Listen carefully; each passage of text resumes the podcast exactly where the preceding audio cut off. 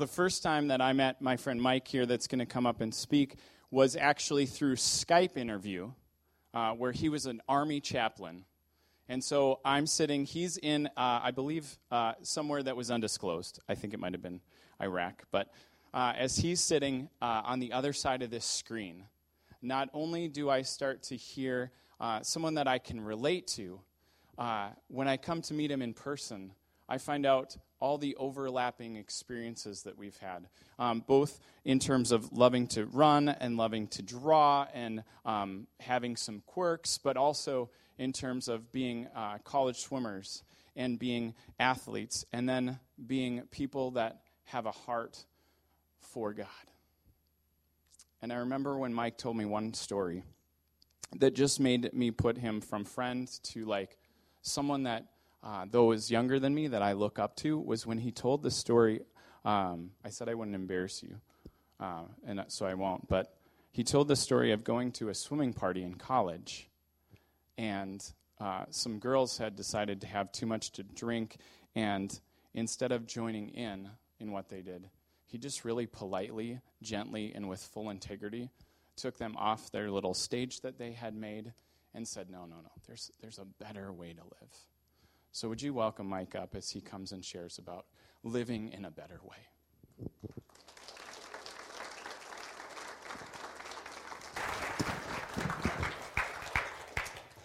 Thank you, Rob. And uh, it is a privilege, it's a pleasure to be with you here today.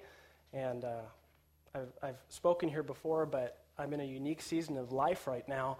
And uh, it's just good to be here. Uh, last week, Last Sunday, I preached at a church about the size of Restoration Covenant, three hours west of the Twin Cities, almost exclusively farming community.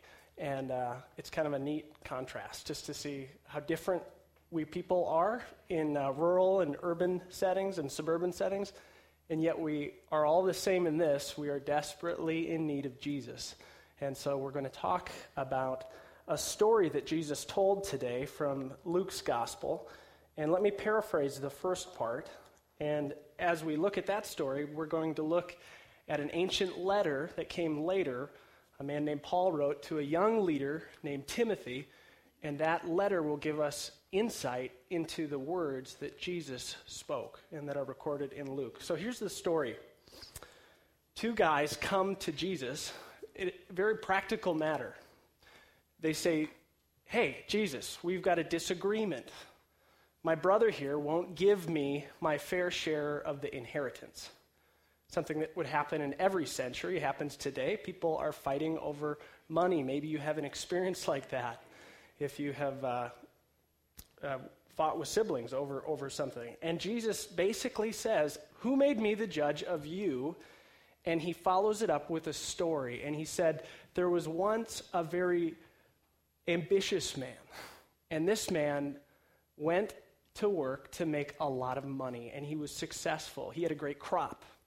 The currency of the time was food that would keep and storage of grain. And he looked at his barns, which were not big enough to hold all of his abundance, all of his profit. So he tore down the barns and he built bigger barns in their place. And I'm sure the, the crowd hearing the story is thinking, wow, that is wasteful. That is insane. You, you, you, you have more resources that you could than you could ever consume in, a, in 10 lifetimes, and, and you tear down a structure just to hold it all. And, and Jesus goes on and he says, This man was pleased with himself. He sat down and thought, I, I can take it easy, I can kick back, I, I've got it made. And then Jesus changes the tone and it gets harsh. If we can get the scripture on the, the screen. But God said to this man, You fool, this very night your life will be demanded from you. Then who will get what you have prepared for yourself? This is how it will be with anyone who stores up things for himself but is not rich towards God. That probably stopped those two brothers in their tracks. It should and does stop us in our tracks. But in the time we have left, I want to ask and answer a question. That peculiar phrase, rich towards God. Rich towards God. What does that mean? And there's a lot of answers that I'm, I'm certain you could supply here if you've been here at Restoration for the last few weeks. I, I understand from Rob that, that you've talked about having an open handed approach to the resources that God has entrusted you with. So, surely the answer to that question must be, in part, having open hands, realizing God is the giver of all good things, being generous, getting out of debt to the best of your ability so you have margin to give and to bless people with, simplifying. All those answers would be true, but let me just offer two specific answers that we can spend a little time on. One answer to that question is to see the trap. To see the trap. The other answer is to fix your hope. To fix your hope. Let's talk about both of those in light of this letter that Paul writes to Timothy. It's called 1 Timothy. If you're new to the whole church thing, it's a, it's a very practical letter that a leader is writing to his successor, to his mentee. And let me read from the, the sixth chapter, starting at verse 9. He writes to Timothy and he says, But godliness with contentment is great gain.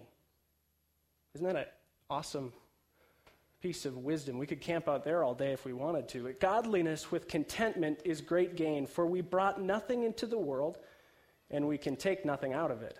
He's actually paraphrasing or quoting Job, the book of Job there, who says, Naked I came into the world, and naked I will go out of the world, God. But if we have food and clothing, we will be content with that, says Paul. People who want to get rich fall into temptation and a trap. People who want to get rich fall into temptation and a trap. And then I'm going to skip all the way down to verse 17.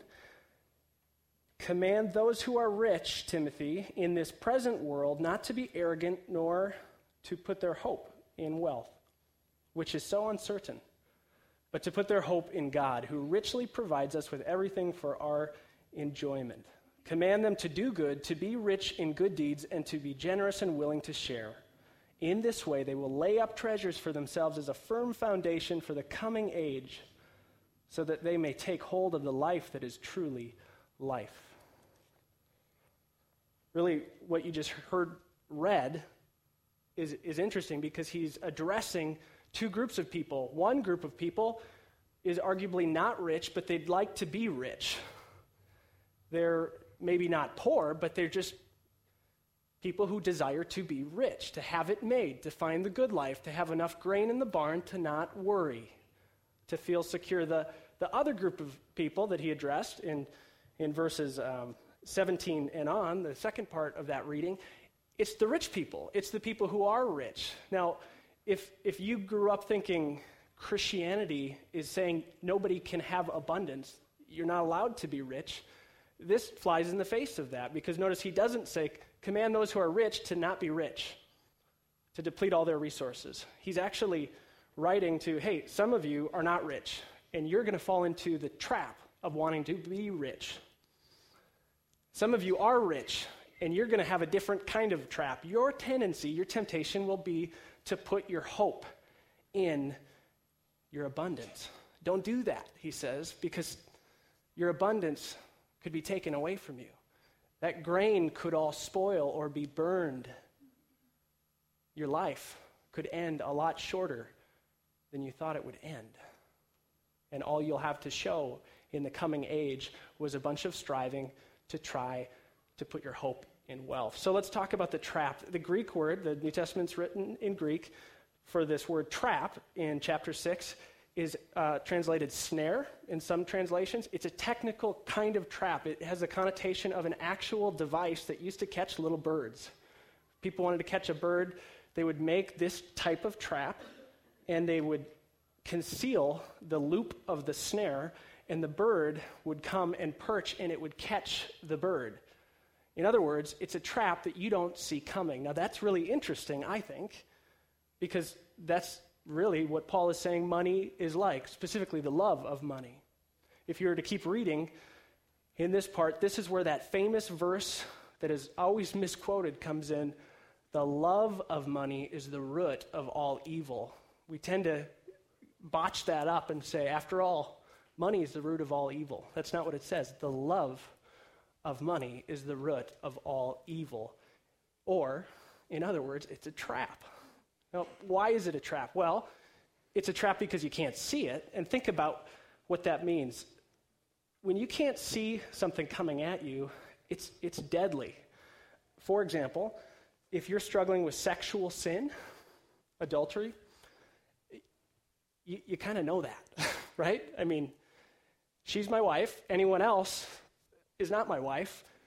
That's kind of cut and dry. And so people will come to me and Rob as, as pastors and confess, hey, I'm struggling with pornography or um, I've had an affair. That is so black and white and obvious.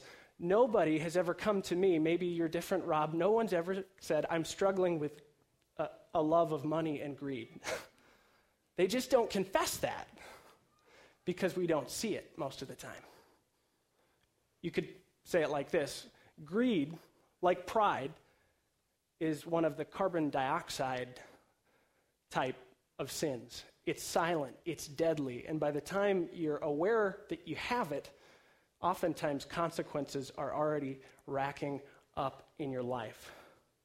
If you were to read uh, the whole letter, 1 Timothy, there's one word that appears very frequently. It's translated a little differently depending on context because it's really hard to translate. It is sometimes translated lust, which makes you think of sexual sin, lust. Sometimes it's translated desire, and sometimes it's even translated love. Why the difference in this old Greek word that Paul is using? It's epithumio in the Greek, and we don't have a word for it in English. And this word is really helpful to understand how your own heart works and, and why you've had some painful run ins with money in your life. Epithumio would be translated like supercharged desire. Desire that is out of control. Desire that will continue to have diminishing returns. Like an addiction, you'll need more and more of it to get the same benefit. Epithumio is a desire that is not properly prioritized in your life. And the scriptures, time and time again, would, would point to that concept as saying, uh, in other terms, idolatry. It's when you have this desire that outranks your desire to relate to the Creator. So think about how that works with this trap of money, this silent snare that can get you. If you make money and the pursuit of money and, and the desire to be rich and wealthy epithumio, over desire, you're going to need more of it. And this comes out in every one of our lives, even if we, we wouldn't admit that we're greedy. It comes up in my life. At one point, I liked Folgers. It just did it for me. You know, Folgers was fine. And it's so cheap, they give it away, right? and then my brother-in-law, who's like a professional barista, he like does competitions, opened my eyes to a whole new world of really good coffee. And they don't give it away. like, my station wagon probably could be traded in for a few bags of the, the coffee. And, and it is arguably so much better that now Folgers taste terrible to me. I would almost rather be tired. So that wasn't always true, but, but what was a luxury, a necessity, and became a luxury, and then it became that luxury became a necessity. And that's how it works in so many areas of your life and mine. IKEA furniture is awesome until you buy a couch from Room and Board. And then you're like, wow, that, yeah, we, let's not buy stuff from IKEA. On a separate note, it's really hard to put IKEA furniture together. I, I, always, I always thought that a great premarital counseling exercise, like a session, would just to take the couple and give them like a complex IKEA piece of furniture and like one Allen wrench, not two, and be like, have at it, you know? Because that's how real life works in marriage. But so, where are you at with the trap? It's hard, right? It's carbon monoxide. It, it kills and it's silent, this greed, this lust, this over desire of money. But, but try, do a little assessment in your own heart. Have you told your own heart recently, gosh, if I got a promotion, at work, if, if we made 10 grand more, or fill in the blank, I think, I think we'd really be happy. I think we'll be happy when we got a, I hate this car. If we got a good car, wow, then things would be pretty awesome, actually. You know, if we, if we didn't have to worry about clipping coupons, if we could eat out at that restaurant more often, if I could be more generous and just be lavishly generous, so I need to make more money. It can come in that subtle form as well.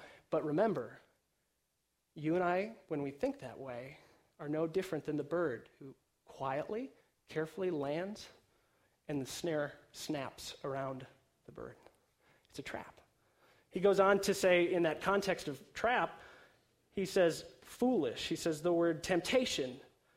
And this foolish word should, should put some lights up if we are familiar with the scripture. In the Hebrew scriptures, the word fool is a technical term for someone who is wise in his or her own eyes, self important. So part of this trap is that when you do get the money you wanted, it's not enough, and so you need more. But in addition to that, you become a fool who puts his or her hope, security, safety, sense of well being, value, identity in that money. And Jesus hits it right on the head with that story. The rich man says, Now I can take it easy. Drink, eat, be merry. I have nothing to worry about, and it's taken away. He becomes a fool. Think about this. It's hard to see it in yourself, so I just give us all permission to judge other people for a moment. Just don't say their name out loud. Think about someone you know who is wealthy and got really wealthy, relatively speaking. And I, I know we're all very rich. Rob did a great job of covering that in week one. If you make 50 $1,000 as a household income, you're in the top 1% of wage earners in the world, in our planet, right? But for our purposes, think of someone who's better off than you, and when they got money and more money, something ugly happened. They became an expert in all sorts of areas that they knew nothing about. do, you, do you know the person? Do you have a name? I, I'll give you one Mike. This became my reality. When I came back off of active duty from Iraq, I had a fair amount of money. My wife was uh, working at a, a theater, and she made good money, and we had no kids, double income, no kids. They don't tax you when you're in combat. Imagine your paycheck with no taxes taken from it. That's a bigger number. And we had a nice house in South Minneapolis, and we had the money to furnish it and do improvements on it. And I got to the point in those construction projects where I started to convince myself because I was doing pretty well financially and I felt pretty good about myself vocationally. We had no debt. And, you know, I started to give myself the credit for that. All of a sudden, I find myself arguing with contractors and plumbers and electricians and kind of pointing things out to them, or at least acting subtly like I knew what I was doing, what was happening to me. I became an expert. I was starting to become foolish in my own mind. Money can do that to you. Money can make you prideful. That's a trap. If you see the trap, it won't catch you. So see the trap. Maybe you're here this morning because God wants to save you from yourself because you're about to land on the trap. And you've told your heart for some time now, I'm going to be happy when I get that next purchase, when I get better clothes, when I get another stall in the garage, when we do that addition, when my flat screen is thinner than their flat screen, when I get the gadget I want, when I have the money to travel where I want to travel, then I will be happy. So I will do whatever it takes and work hard to get it. And maybe God is warning you and saying that might go well for you initially. You might get the flat screen. You might take the trip. You might find the financial margin and security. You might fill up your 401k. You might get out of debt. And these things, they're not bad. But what would happen if then you got self important in your own eyes? and you started to become blind to who you really are and what you really bring to the table, you lost your teachability and people pulled away from you relationally because you had this arrogance about you, this self importance. You knew better. How many parents in the room? Raise your hand if you're a parent. What would you not do to save your children from becoming that type of person? Now remember, Paul is clearly saying it's okay to be rich. There's a lot of really godly, righteous, rich people in the Bible Job, Abraham. We could, we could talk a, a lot about people who had means in both the Old and the New Testament. But like you want your kids to be delivered from the snare, to avoid the trap of over desire, of saying, I'll be happy when I have the money, and becoming arrogant and prideful, God, the perfectly heaven, the perfect heavenly Father, so wants to deliver you and me from that. So we avoid the trap and we fix our hope. And the hope part is a lot shorter. There's not too much to say about it. Do you know that the most important thing in your life is your hope? What you place your hope in. Hope is, is a, a term for security. What do you rest in? It'll be okay because we have this. That's your hope. I can get through this week. I can get through this illness because I have this. What is your hope? My hope is being challenged right now, to, to get a bit personal. I, I'm in between jobs. That, that's never been true for me in my whole life. And I'm grateful in a weird way because it's, it's an intense opportunity for me to ask that question, and I can't squirm out of it. When life is going really well, whenever, when the money is coming in, when the, the praise is coming in, when you feel like uh, you're, you're basically getting an A in the courses that make up your life, it's easy to say, yes, my hope is in God, the eternal creator, sustainer, and redeemer. Of course. I come to church a lot. Heck, I serve on the coffee cart team. Um, I definitely give like 3% of my income, well, maybe two, but yes, my hope is in God.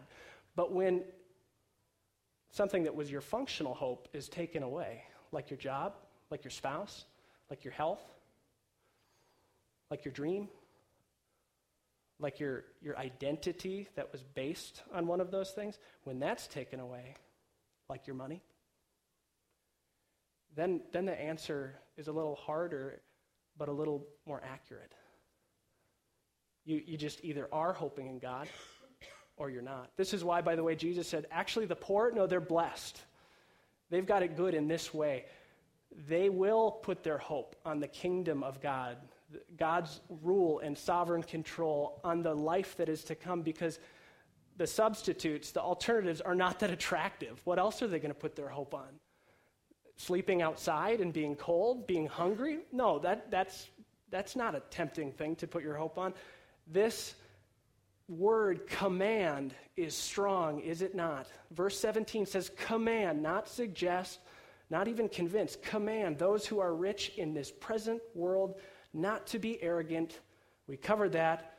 Not to put their hope in wealth, which is so uncertain, but to put their hope in God. Some of you are deeply anxious because you wish you had started saving for your kids' college and you never did, or you didn't enough, or you, you look at your retirement account that got drastically reduced or wiped out or doesn't exist, and you are so fearful. And that's why you can't give, and that's why you don't take risks. This verse says, don't put your hope in that, whether you have it or you don't have it. If you don't have it, don't make that an inordinate desire that drives you into this small, shallow, scared little life. If you do have it, don't put your hope in that because you could die t- tonight. And if you did, as you look back on how you spent the hours of today, what, what regrets would you have? If, if you look back on your life and you said, I could have been radically generous in this scenario, but I didn't. There's, and I don't know because I've not died, there's going to be something like a real sense of retrospective regret, even for those of us who are in Christ and in his arms and in heaven. We will somehow get the opportunity to see that the chances that we missed. Now, every tear is going to be wiped away in heaven, so don't, don't get too stressed out. But we'll see it and we'll miss it and we'll say, How could I have put so much time into shopping, into waxing my car, into trading up houses constantly when, when what really mattered was people and loving them and, and, and putting my hope in God? Now, I've had to ask myself, and I do now okay, Mike, take your own medicine. How do you put your hope in God? Are you putting your hope in God? Some days are better than others. But on this Palm Sunday, this is how I'm going to do it, and you're welcome to, to just follow along. This is how I choose to put my hope in God. I think about Jesus Christ, the Son of God, the richest being in the universe, who always was and, and will never not be, who gave up those riches to take on the form of a human body.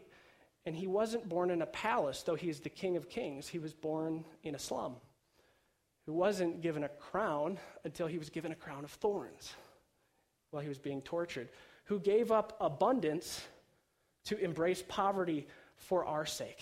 Not because poverty is a good thing, but because it was a way to purchase us, to convince Mike and fill your name in here that hope in anything but God is useless, is foolish. I think about this Jesus going towards Jerusalem. I think about how he rode not on a, a stallion or a war horse, but on a donkey, the most humble, the most poor, the equivalent to a 1987 Crown Victoria without the bumper on it and rust all over it. And he rides in, and I think about how he explained to his disciples on this Palm Sunday so long ago I'm going to Jerusalem and I'm, it's not going to turn out how you think. They're going to betray me and kill me, but I will rise again. And, and, and the disciples are like, No, we've seen what you can do. The crowds love you. Go in there, knock Rome out. You see, we'll be happy when we have enough money and not, not have to pay taxes to Rome. So, like, we need that. Um, it's all consuming for us. So, whatever, Jesus, but we'll follow you. And, and then this Jesus on the donkey is looking as the crowds are taking off the one or two garments that they have and they throw it on the ground. Lavish, generous praise. But in his mind, he knows the same people will pick those garments up, shake them on, put them on, and within days be crying for my blood, crucify him.